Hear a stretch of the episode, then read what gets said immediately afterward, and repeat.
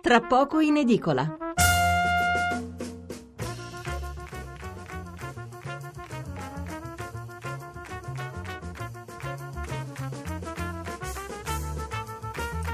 Allora, è mezzanotte 26 minuti e 15 secondi. Riprendiamo per la nostra seconda parte della trasmissione con la lettura dei messaggi relativi all'argomento che abbiamo trattato precedentemente, l'immigrazione. Poi leggerò i titoli appunto sull'immigrazione e poi passeremo a parlare di quel che è avvenuto in Thailandia. Allora, eh, Fabrizio da Tokyo ci scrive quanto detto sui giovani che lasciano l'Italia vale anche per l'Asia, compreso il Giappone, ne abbiamo esperienza diretta. Poi abbiamo Carlo da Torino, la visita di Salvini in Calabria è empatica ma paradossale, gli indigeni vorrebbero che tutti i neri si dissolvessero nel nulla, poi c'è il problema di sostituirli nella raccolta della frutta.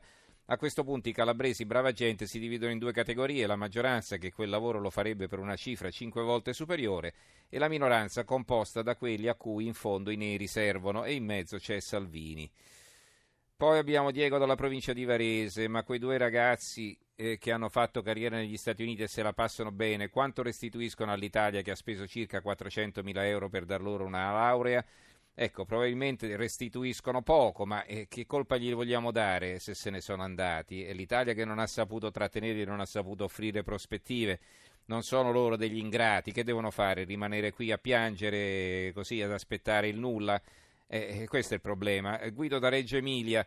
2017 130.000 italiani emigrati, moltissimi con laurea, 160.000 clandestini, moltissimi semi-analfabeti. Ma di che cosa stiamo parlando?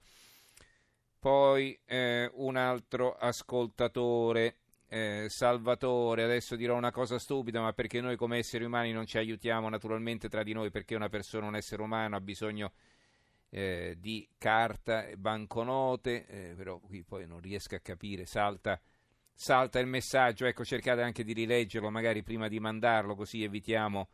Eh, questi, così, questi momenti di incomprensione. Giuseppe Davarese, Bevo per dimenticare di essere un disoccupato involontario, bevo per dimenticare di avere 61 anni e sono fuori dal contratto di apprendistato, bevo per dimenticare gli egoisti e i garantiti moralisti e per pagare il conto al bar sperito, spero nel reddito di cittadinanza. Sono astemio e mi basterebbe poco. Allora, eh, abbiamo quasi finito, mi pare, qui con i messaggi, vediamo un po'. Alessandro da Torino è pieno di laureati disoccupati che vorrebbero versare i contributi, quindi insomma se ci fosse lavoro, no? dice il nostro ascoltatore da Torino. Eh, Alex da Ragusa, i soldi della cassa integrazione da dove provengono e forse l'Inps e l'ente erogatore, nel caso positivo vengono prelevati dai fondi destinati alle pensioni, i fondi della cassa integrazione sono a parte, eh? Eh, non è che sottraggono soldi alle pensioni per pagare la cassa integrazione. Eh, Stefano da Roma, stroncare il caporalato equivale a stroncare le mafie, d'altra parte i flussi migratori aiutano le stesse per i loro campi come nuovi schiavi, schiavi e dall'altra parte quelli regolari aiutano l'economia nazionale almeno per il momento.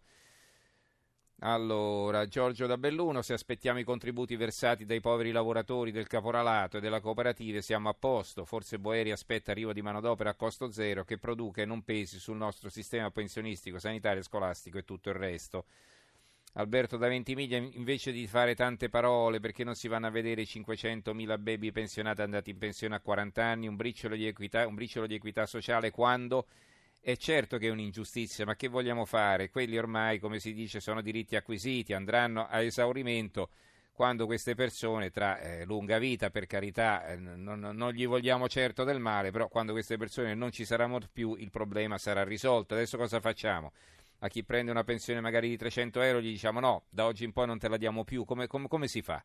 Questo è il grande problema. Laura, eh, eh, abbiamo fatto le cicale e adesso è chiaro, è difficile tornare indietro. Laura, se abbiamo centinaia di migliaia di immigrati che non lavorano e di contro ci tocca mantenerli, che contributi versano? È chiaro che Boeri faceva riferimento agli immigrati regolari, no? è evidente. Comunque certo, il costo eh, dell'immigrazione irregolare, quello è tutto sulle nostre spalle. Antonio da Bologna, il concetto di Boeri potrebbe avere senso se tutti gli immigrati trovassero un lavoro stabile e retribuito regolarmente. Mi sembra di ricordare che in Italia, mentre Boeri parla, ci sia disoccupazione intorno all'11% e i posti di lavoro siano in maggioranza precari e a tempo determinato. Carla da Roma, il fatto che gli italiani non vogliano fare certi lavori è vero, se fossero pagati bene li farebbero mistero, e beh, eh, molto probabilmente sì, perché abbiamo sentito, abbiamo fatto l'esempio di Londra, ma insomma uno non è che rifiuta un lavoro ben pagato, eh, questo è evidente, o quantomeno pagato il giusto, ecco, non è che debba essere ben pagato. Allora, eh, i titoli sull'immigrazione, eh, c'è qualcosa che fa anche riferimento all'argomento che abbiamo affrontato noi, perché a cavallo eh, Repubblica, eh, il vertice sui migranti mostra la deriva populista nell'Unione Europea, il vertice sui migranti sa, comincia proprio mercoledì 11, quindi oggi a Innsbruck, oggi e domani, l'11 e il 12. Il quotidiano nazionale Giorno Nazione Resto del Carlino che con Cristi- apre con Cristiano Ronaldo e, e comunque ha un titolo anche su questo, migranti, lite tra ministri, alta tensione al Brennero. Il giornale Salvini fa arrestare i clandestini libe- ribelli, scontro con Toninelli, nave militare vaga nel Tirreno, emergenza, immigrazione, questa è la loro apertura. Il fatto quotidiano, lite su un'altra nave, Conte seda i ministri. Governo diviso sul natante italiano, Salvini contro Toninelli. Qui c'è il fondo di Marco Travaglio intitolato Propaganda Live e vale la pena di leggerne una parte perché è un argomento del quale si parla spesso, ma insomma si fa poca chiarezza. Allora, scrive Travaglio, siccome non c'è peggior sordo di chi non vuol sentire, né peggior cieco di chi non vuol vedere, Diego Bianchi in arte Zoro prende mezza frase dal mio articolo piuttosto lungo di ieri sui migranti per segnalarmi alla corte di Rottweiler che popolano il suo profilo Twitter i quali, senza aver letto una riga del mio pezzo, colgono l'occasione per riempirmi di insulti e dipingermi come servo di questo o quell'altro. E poi più avanti scrive. La sua domanda è questa, aperte virgolette. Marco Travaglio sul fatto scrive il legame fra alcune ONG e gli scafisti ormai acclarato, addirittura rivendicato dalle interessate. Chiuse virgolette. Per interesse personale e professionale avrei bisogno di sapere nel, detta- del- nel dettaglio acclarato da chi e rivendicato da chi. Grazie. E allora scrive Travaglio, gentile Zolo, sul web può trovare i filmati, le fotografie e l'audio delle intercettazioni dei responsabili di una ONG, la tedesca Jugendrettet e della sua nave Juventa, sequestrata un anno fa a Trapani, perché, spiegò il procuratore Ambrogio Cartosio, è accertato che i migranti vengono scortati dai trafficanti libici e consegnati non lontano dalle coste all'equipaggio che li prende a bordo della Juventa. Non si tratta dunque di migranti salvati, ma recuperati e consegnati, e poiché la nave dell'ONG ha ridotte dimensioni, questa poi provvede a trasportarli presso altre unità di ONG e militari. Consegne sincronizzate grazie a comunicazioni dirette o indirette tramite mediatori e favoreggiatori con gli scafisti, ai quali veniva poi consentito di smontare e riprendersi i motori dai gommoni che per legge andrebbero distrutti e infine venivano graziosamente restituiti tre barconi subito riutilizzati nei giorni seguenti per altri traffici di esseri umani. Sulla prua della Juventa campeggiava il cartello FAC IMRCC, simpatico messaggio al centro di coordinamento SARI italiano. È lo stesso scenario descritto mesi prima dal procuratore di Catania Carmelo Zuccaro nelle audizioni al Parlamento a proposito di altre ONG e poi immortalato da altre indagini di varie procure siciliane. Quindi anche su questa storia, insomma, non è che ci siano tanti dubbi. Poi, eh, ripeto, se qualcuno vuol far finta di non vedere è un'altra questione.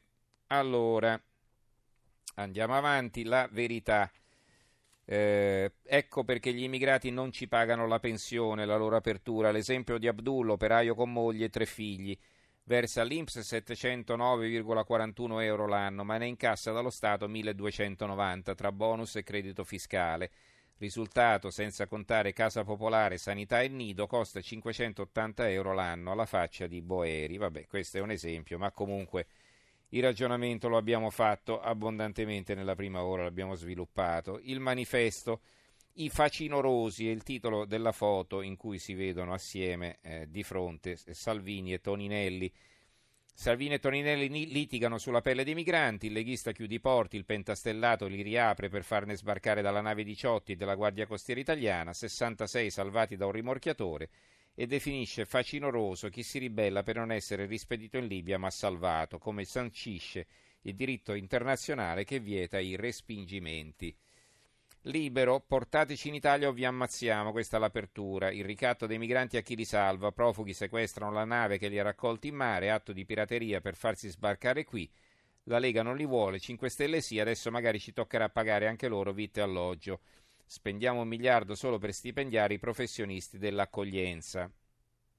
il commento di Pietro Senaldi è intitolato E ora è chiaro chi sta coi criminali e chi con la legge. Il ricatto dei migranti e i loro incauti salvatori portateci in Italia e non in Libia, altrimenti vi uccidiamo, è un atto di pirateria. Sinistre organizzazioni governative ci spiegheranno che è il gesto disperato di gente che non vuole tornare nell'inferno da cui fugge, ma la cronaca non è opinabile. I migranti hanno sequestrato chi aveva salvato loro la vita, contraccambiandone la generosità con la minaccia di morte violenta. L'episodio non stupisce, anzi rende evidente a tutti da che parte è ancorata la legge e su quali bar- barche stanno i criminali. Il tempo, eh, mercato nero, il dossier 2 miliardi di euro l'anno in fumo tra servizi carenti e sovraffollamento, ben 35 euro a profugo, così i forbetti dell'accoglienza si arricchiscono con i centri. Pure i preti VIP ci cascano con la finta ONG, niente migranti. Il dubbio, Salvini tra i migranti, sì, qui è una schifezza, ma prima gli italiani. Italia oggi, Salvini per contenere l'immigrazione non poteva che allearsi con Visegrad, è un pezzo che però andrebbe letto per capire, ma insomma ci sono poche righe in prima pagina e appunto non si riesce a, a intendere bene qual è l'impostazione. Allora, eh, il mattino migranti rivolta sulla nave italiana, lite nel governo, la Sicilia, scintille Lega 5 Stelle, oggi Salvini al trilaterale. Il giornale di Sicilia apre così: migranti, governo diviso sull'ultimo salvataggio. Salvini va all'attacco, ma Toninelli frena. Conte convoca un vertice per imporre la tregua. In Sicilia c'è il record di minori rimasti soli, vite a rischio, sono 5.700, il 42,8% di tutta Italia. E poi accoglienza e business, appello da Lampedusa, Musumeci, fermare chi specula.